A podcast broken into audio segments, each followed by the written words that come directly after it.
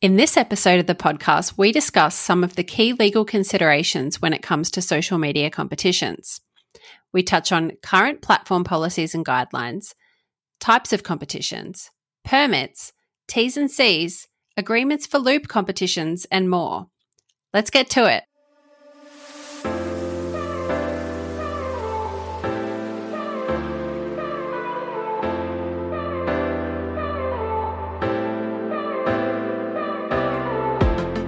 Hi, I'm Tegan, an Australian commercial lawyer who specialises in all things social media legals.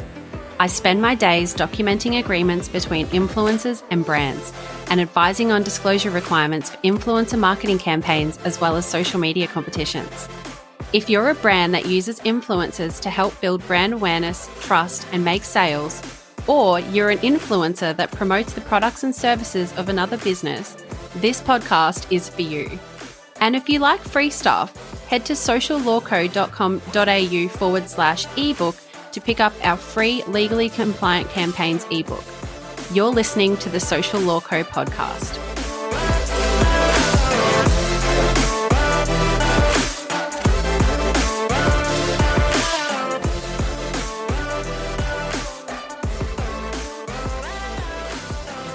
Hello, and thanks for joining us for another episode of the Social Law Co podcast. This week, we're all about social media competitions. Just a reminder this is an informative podcast, not legal advice. Now, social media competitions can be a great way to collaborate with other businesses and cross pollinate your audience with a view to grow your own followers and generate more sales. Social media competitions are competitions run through social media platforms such as Facebook or Instagram. They often involve some degree of interaction with a business's social media account. The goal of the business in conducting the competition may be any number of things, such as to increase sales, build brand awareness, increase followers, or grow an email list. Social media users generally enter competitions with the hope to win a certain prize. If it's something you've thought about doing, before you hit post on your tile promoting your competition, there's a few things from a legal perspective you should know. Let's start with the platforms themselves. Competitions are commonly promoted on Instagram and Facebook. Now, while Facebook might own Instagram, the rules in relation to competitions differ on each of these platforms, specifically in relation to the use of your connections. On both Facebook and Instagram, when communicating a promotion, the policy provides that you are responsible for the lawful operation of the promotion, including the official rules, offer terms and eligibility requirements, for example, age and residency restrictions, and compliance with applicable rules and regulations governing the promotion and all prizes offered, for example, registration and obtaining necessary regulatory approvals. Promotions must also include on both platforms a complete release of the platform by each entrant or participant, an acknowledgement that the promotion is in no way sponsored, endorsed, administered by, or associated with the platform. Now, you'll often see businesses using this language when they're promoting their competition on social media, and this is why. Where it gets tricky is that the Facebook policy specifically provides that personal timelines and friend connections cannot be used to administer promotions. And they give specific examples such as share on your timeline to enter, or share on your friend's timeline to get additional entries, and tag your friends in this post to enter. They're just not permitted. On Instagram, though, at the moment, the promotion guidelines simply state that you must not inaccurately tag content or encourage users to inaccurately tag content. This policy gives the example don't encourage people to tag themselves in photos if they aren't in the photo. It doesn't say anything about, for example, posting at name in the comment section or about sharing the competition in your stories or in new posts. One thing to be careful of is sharing, including auto sharing an Instagram post that complies with the Instagram guidelines onto the Facebook platform, where it may not comply with the Facebook policy on promotions. On both platforms, it's also important to remember to comply with the branded content policy where applicable. For example, where you're using influencers to help you promote the competition. We've got a blog post all about the branded content policy on our website. You can also read the full branded content policy online. I'll leave links to both in the show notes. Remember that platform terms and conditions are subject to change at any time. No one's in control of this but Facebook. so be sure to check for updates before proceeding with your intended competitions each time. Now that you know the current rules on the platforms themselves, let's look at the types of competitions commonly run on social media. If you've looked at, into running competitions in the past, you might have heard that not all social media competitions are the same. There are two common types of competitions conducted on social media, and these ones are a game of chance, where the winner is drawn at random from a group of eligible participants, for example, by drawing a name out of a hat or ut- utilizing random selection tools. And you'll often see people and businesses uh, displaying how they're actually drawing it, for example, clicking a box on a website that helps them randomly select. These type of competitions are usually very quick and easy to enter and require little time to be invested by the business in selecting a winner. Now, the other type is what's called a game of skill. Now, this is where participants are required to submit something, which is then judged on its merit to determine a winner. So, for example, if you think it might be writing an essay on a certain topic or taking and submitting a relevant photo. These type of competitions take a lot more time and energy in submitting entries, as well as in determining the winners. The type of competition conducted often depends on what you as a business intend to achieve in conducting the competition. For example, conducting a game of skill may generate more useful user generated content than conducting a game of chance. But if you're after something that's quick and easy to enter and determine a winner, and that reaches a large number of people, a game of chance might be more your style. Depending on the specifics of the social media competition conducted, the competition may be caught by regulations in each of the states and territories of Australia relating to trade promotions. Now, trade promotions are essentially free entry competitions run to promote the goods or services supplied by a business. I'm going to leave links in the show notes to where you can find the relevant information on trade promotions for each state and territory of Australia, as well as how and where to apply for any applicable permits, licenses, or authorities. This show is simply not long enough to go through each and every one. If you want to conduct a social media competition, you may be required to meet various legal obligations. That's what you need to know.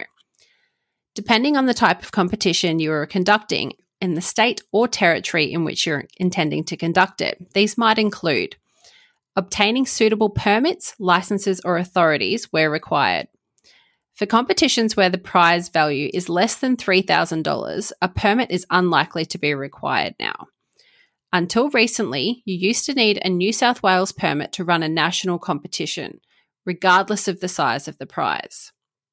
You will also need to comply with the relevant laws in relation to advertising and promotion of the competition. You'll need to comply with the social media platforms and, and, conditions, some of which we've just discussed.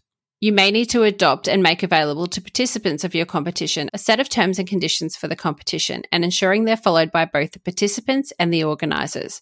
For example, the business arranging the competition and the promoters, for example, any influencers. Managing the privacy of the participants. You may need to adopt a privacy policy. You should ensure that you keep necessary records. And you need to ensure that the prize for the competition is not a prohibited prize, such as tobacco, certain liquor prizes, and weapons. And you may need to comply with draw supervision requirements where the prize exceeds a certain value. When considering whether you will need to apply for a permit, license, or authority, and if so, which ones you'll need to apply for, you will need to first determine the type of competition that you are intending to conduct, any entry conditions, the total prize value, and the states and or territories of Australia in which you are conducting the competition. It's also important to carefully consider your intended social media competition to ensure that it's not likely to be found to be misleading or deceptive. Competitions that are found to be misleading or deceptive can result in significant penalties for the organisers and the promoters. It's important that you think about all of these issues before you go ahead and post a tile on social media announcing your competition. Now, regardless of whether you intend to conduct a game of chance or a game of skill, it's advisable to have terms and conditions for your competition. Some of the things your terms and conditions should generally cover are the name of the organisers and the promoters of the competition. Set out the eligibility requirements for entry, for example, that they must be located within a certain location. Set out dates and times on which the competition will open and close. Clearly detail how to submit an entry and whether more than one entry can be submitted. Identify the prize and its total value. Advise how and when the prize will be drawn, how and when it will be announced, and how and when it will be made available to the winner. The procedure which will be followed if the winner fails to claim the prize within the required timeframe. Whether any terms and conditions apply when claiming the prize, for example, where the prize is a free service, any terms and conditions that apply in respect of that service. Include any disclaimers or acknowledgements required by the terms of use for the social media platform. For example, that the competition is in no way sponsored, endorsed, or administered by or associated with that platform. Identify any prohibited actions by participants, such as entering the competition through multiple fake accounts, providing multiple entries where that is otherwise prohibited, or providing false information in the entry. Include any rights to disqualify participants, for example, where they fail to comply with these terms and conditions that you've set. If one has been obtained, set out the permit, license, or authority number. And state your privacy policy or include a link of where they can actually find it. Each of the states and territories of Australia have their own requirements in relation to what must be contained in the competition terms and conditions where they are required. When preparing your terms and conditions, you should ensure that you consult the requirements in the relevant states and or territories in which the competition will be conducted. If your competition involves a game of skill, you should also address matters such as the use of the participant's intellectual property, liability for improper use of third party intellectual property, as well as dealing with the costs and expenses of preparing entries.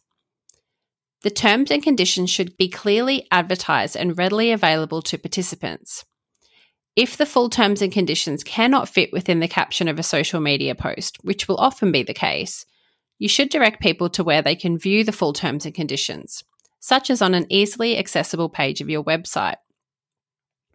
Now, what happens if you don't comply with your legal requirements? I'm sure we've all seen a business do it. Well, the penalties can be significant, where an organiser or promoter fails to meet its legal requirements in relation to competitions.